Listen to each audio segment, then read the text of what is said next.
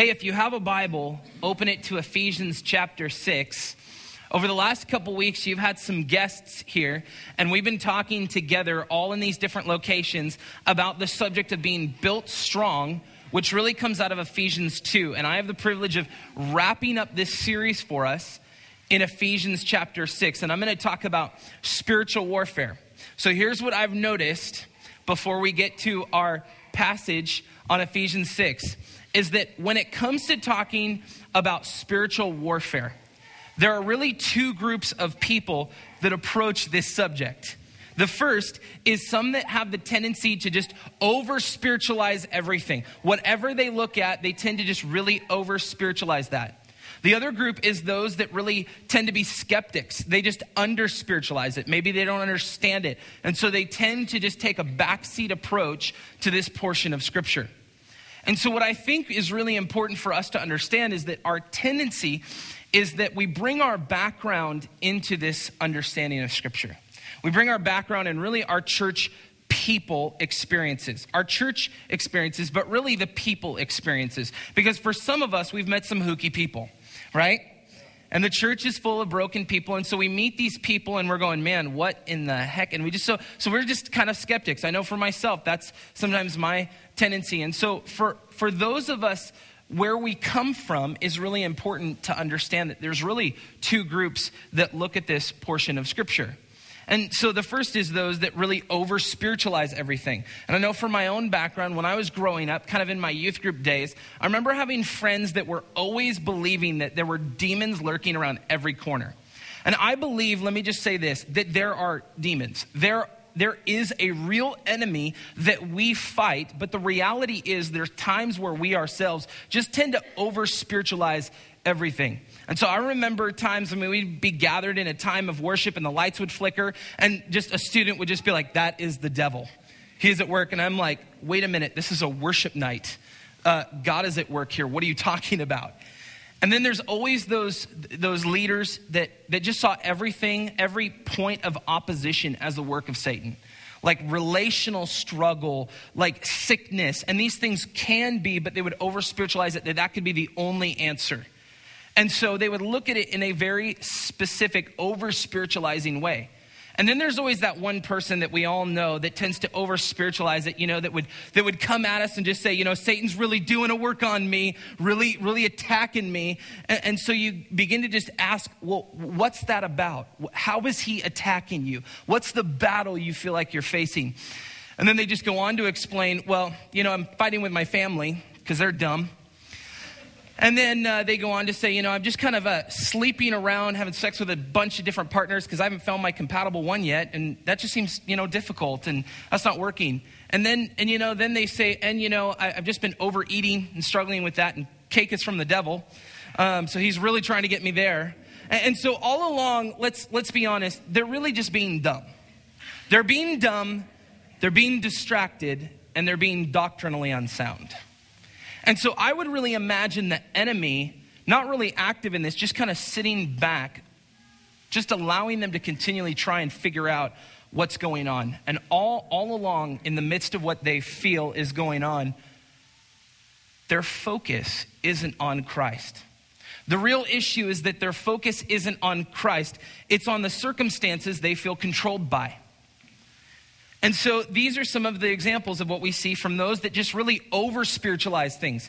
And then there's the other group that really under-spiritualizes things. So in trials, in genuine struggles, in loss, they just can't seem to get their head above water. They feel like they're swallowing more water than they are paddling. And it just feels like an uphill battle. And, and, and in the midst of that, they're like, oh, I just got a case of the Mondays. And that's not the case. Because there's an active enemy that is really trying to steal their joy. And all along, they're just under-spiritualizing this. I think we have a tendency to also do this in health. When it comes to health, I mean, there's that person who has that perfect bill of health, good record, doctor's favorite. The doctor is so excited to always see them because there's nothing ever wrong. And then all of a sudden, cancer hits them. A disease that can't be explained. An illness that can't be resolved. And all along, they just kind of go, man, I guess this is what I've got going on. Not understanding that there is a battle beyond the physical. Then I think we tend to do this with truth. We under-spiritualize truth. So we have all these doubts about, man, who am I? What does God think of me? Does God really love me? We have all these doubts, and we, we don't always understand that there's a spiritual element going on there, that there's a real enemy that says no, that's lying and saying, no, I don't think God loves you that much. I don't think that person loves you that much, because the enemy loves to twist the truth. And so all along, we have the under-spiritualizers and the over-spiritualizers not really acting like they're at war, not really understanding there's a battle. They're just kind of over-spiritualizing everything, but not acting as in a battle. There's those under-spiritualizing, and they have no concept of the real battle going on. And I think what's important for us to understand is when you don't think you're at war, the last thing on your mind is acting like a soldier. When you don't think you're at war, the last thing on your mind is acting like a soldier. And so this morning, as we go to Ephesians six to look at what it means to be built strong for battle, my hope is for us to understand that it's through Christ. It's not through your strength, it's not through your own ability, but through Christ, we are built strong for battle. And so what we need to understand is that these are our views. I mean, these, these things that we approach it with, whether over-spiritualizers or under-spiritualizers, skeptics, however we approach it, this morning what we're going to do is we're going to go to the Bible. We're going to go to the Bible, and we're going to align ourselves with it. Because there's a big difference between grabbing the word and aligning a piece with your own life, and actually us going to the word and aligning ourselves with it. And so this morning, I'm going to read out of Ephesians chapter six, starting in verse ten. If you have a Bible, follow along. It says, "Finally, be strong in the Lord and in the strength of his might. Put on the whole armor of God that you may be able to stand against the schemes of the devil. For we do not wrestle against flesh and blood, but against the rulers, against the authorities, against the cosmic powers over this present darkness, against the spiritual forces of evil in the heavenly places. Therefore, take up the whole armor of God, that you may be able to withstand in the evil day, and having done all, to stand firm. Stand therefore, having fastened on the belt of truth, and having put on the breastplate of righteousness, and as shoes for your feet, having put on the readiness given by the gospel of peace. In all circumstances, take up the shield of faith, with which you can extinguish all the flaming darts of the evil one, and take the helmet of salvation and the sword of the Spirit, which is the word of God, praying at all times in the Spirit with all prayer and supplication. To that end, keep alert with all perseverance, making supplication for all the saints." Now breathe. So in that, I really think there are three things that we see from Paul that he's giving us to understand that we're built strong for battle. And so if you're taking notes, write this down. The first is that we see in battle, we are not at war with each other. In battle, we are not at war with each other. See, there's a lot of things that can easily distract us from the real fight that's going on. There are things that can be easily a distra- distraction. And I think this is why Paul intentionally focuses a lot on relationships before he talks about spiritual warfare. In Ephesians five and chapter six, before he equips the Ephesian people saying, put on the full armor of God, what he tells them in this is you need to intentionally be in relationships. In Ephesians five, he says, walk in love. And then throughout Ephesians five and six, he talks about all of these relationships and in their proper place.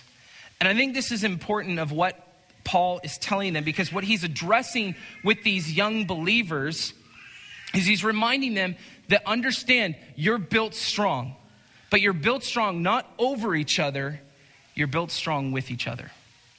You are built strong with each other. And our example of what we see in Scripture is that of Jesus. We see this example from Jesus in Second Corinthians chapter five, verse sixteen and seventeen. Paul again says, "From now on, therefore, we regard no one according to the flesh. Even though we once regarded Christ according to the flesh, we regard him thus no longer. Therefore, if anyone is in Christ, he is a new creation. He is a what? He is a what? New creation. So what that means is we need to have a horizontal view that is based upon a vertical relationship. That means how we see one another, how we respond to one another, how we interact with one another needs to completely be based upon a vertical relationship with God. And so our view, if it is based solely on a horizontal view, can easily get distracted, can easily get distorted. And if it is, I think we need to ask ourselves some questions that can help us see where there might be some misaligning. So the first question for us to ask is, what are we watching? I think this is one that doesn't get a lot of attention, but is really important. What are we watching? There was a time where, about a couple years ago, where uh, a group of guys, uh, we were praying over one of the guys in our group, and he was just struggling with nightmares, being tormented by these nightmares, all of these just demonic thoughts and demonic nightmares, and really struggling, and just, I mean, week after week praying for him with no resolve, and finally just asking him, what is the heart of the issue? Let, let's look at this. What's the heart of the issue? Where are you really struggling? And so he begins to describe these nightmares, and he says, you know, You know, maybe I shouldn't be watching some of the things I, I'm watching. Maybe that's affecting, you know, I've been watching the paranormal activity movies and the exorcism films, and I'm just going, what's your, what is your problem?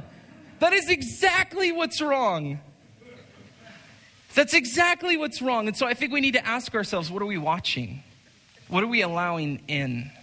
What are we allowing ourselves to see? I think the next thing we need to ask ourselves is, what are you saying? What are you saying? What are you saying about your church?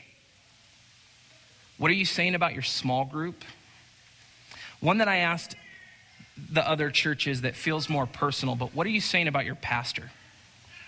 I know one of the most gruesome, difficult things as a pastor is dealing with friendly fire, because everybody believes that the pastor's human until you want to call him on the carpet.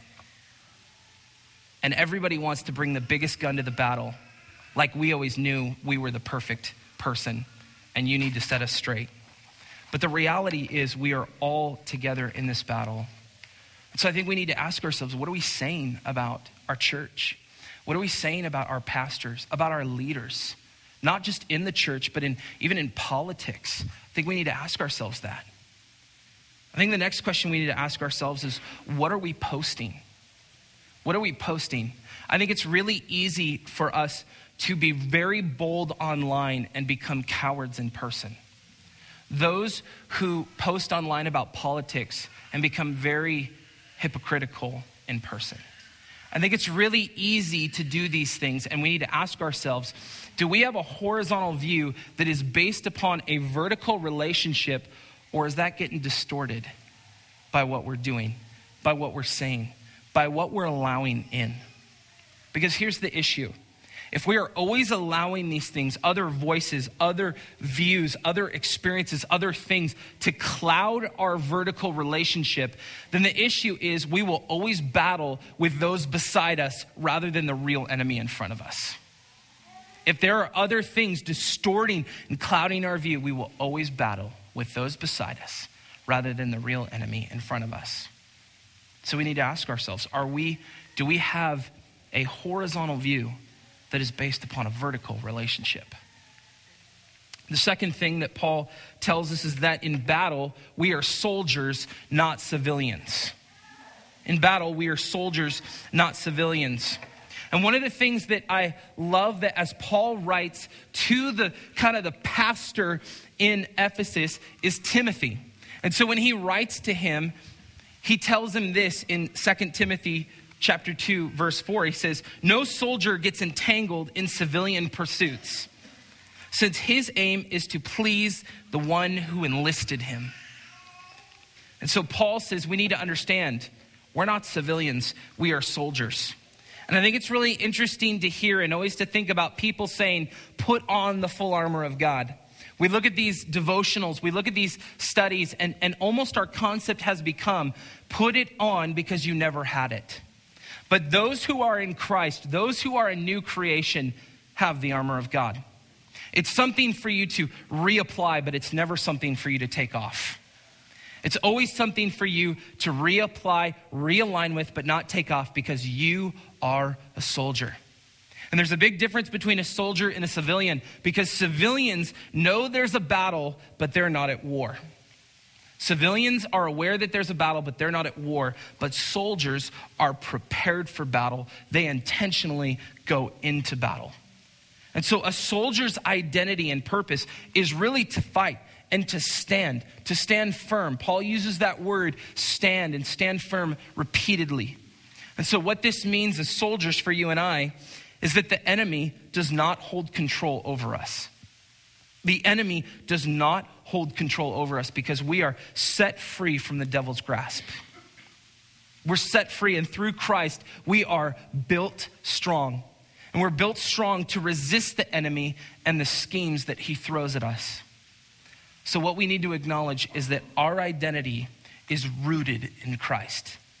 Our identity is completely rooted in Christ, and the source of our strength to stand and to fight is not found in ourselves. It's found in Christ. It's found in Christ Jesus. And Paul says that in Galatians five, verse one, he says, "For freedom, Christ has set us free. He has set us free. Stand therefore, and do not submit again to a yoke of slavery."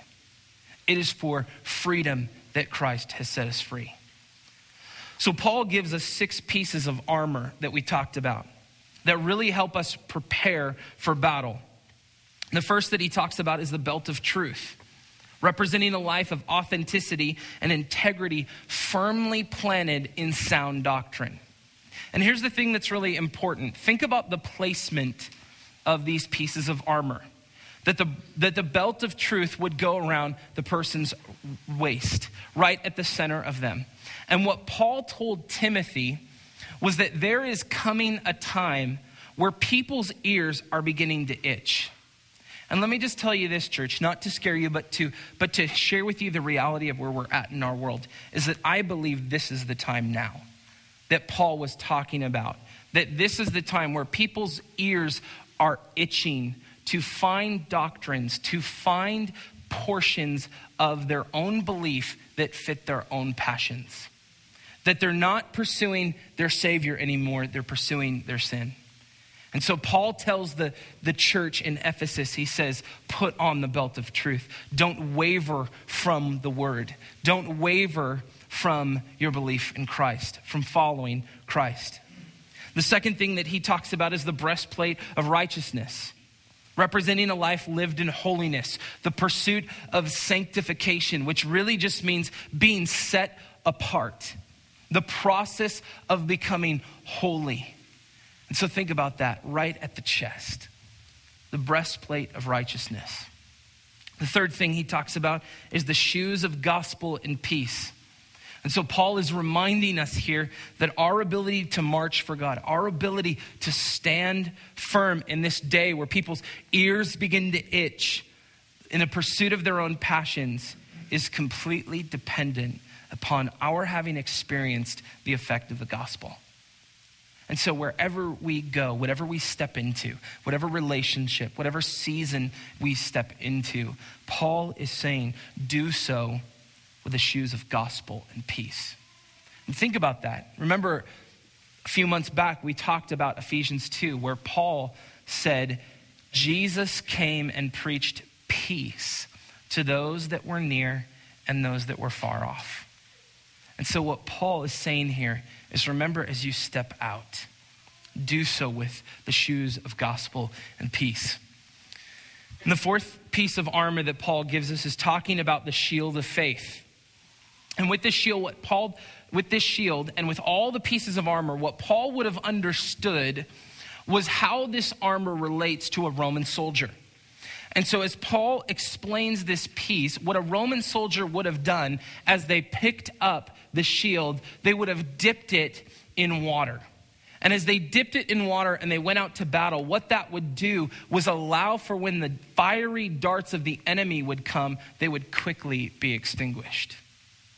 And so when Paul says, take up the shield of faith, what we need to understand is to resist the enemy. Our faith needs to be living and active.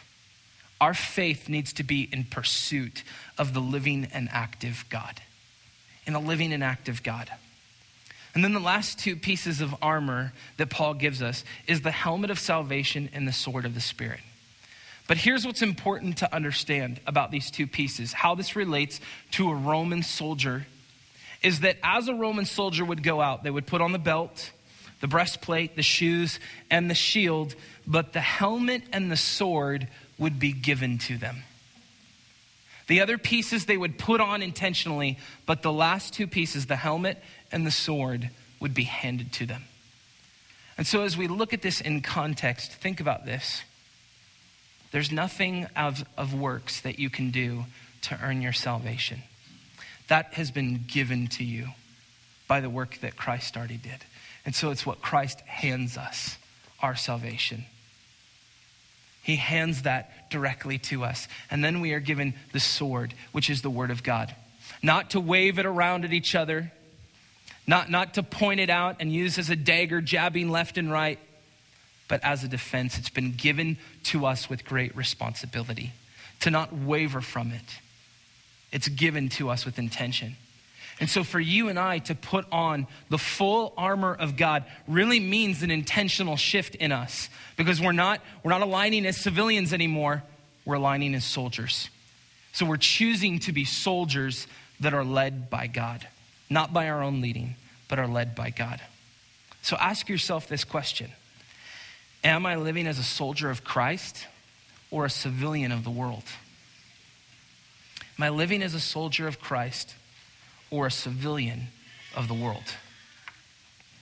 And the third and final thing that we see from Paul is that he says, in battle, we are equipped through prayer. In battle, we are equipped through prayer. And Paul says to keep alert with all perseverance in verse eighteen. And so this means we pray in the midst of battle. We pray in the midst of waiting. We pray in the midst of chaos. And we pray in the midst of victory. But I don't know for you, for me sometimes, this can be really difficult. There can be seasons of that perfect pursuit of God through prayer, and that season where it seems that the only time I'm praying is in the five minute drive from point A to point B. Of that time in the shower of like, oh man, I really need to pray. And it's that quick little prayer. But I believe that what we need is an intentional posture of prayer for us to become equipped through prayer. And I think this is hard for us for what we walk through. I shared with you a couple weeks ago that for me, I was walking through a season of struggle, through my own just depression and, and feeling loss of a, of a friend in a difficult season. Even over this last year, feeling all of these difficulties and, and really approaching my prayer time with God, asking him quite bluntly and honestly, God, do you hate me? God, do you hate me?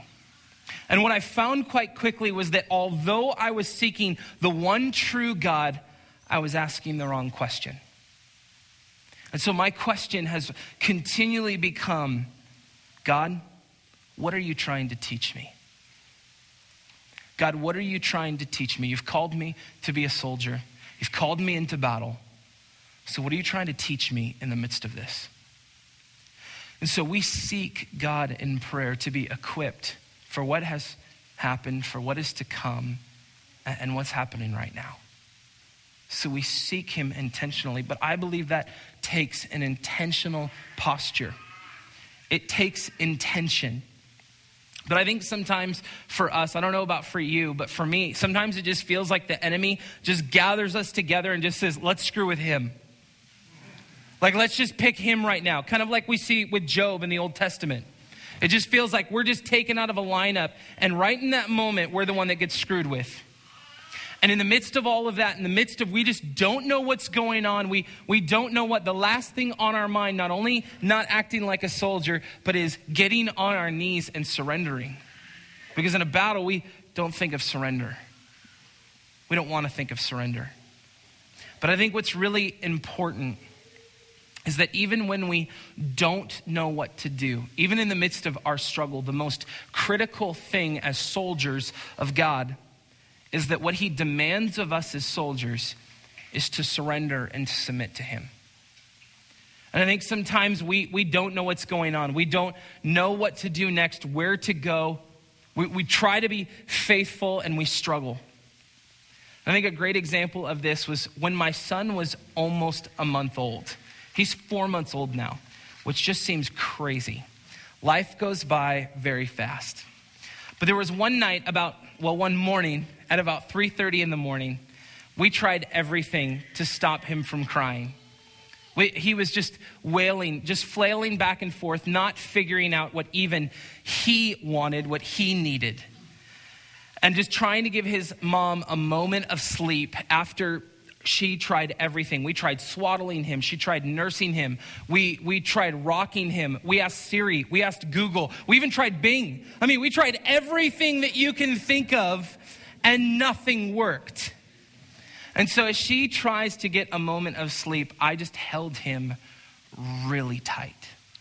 I didn't hurt him, but I held him so tight that that what I demanded of him as my son was submission and surrender. I know you don't know what's going on, but I've got you.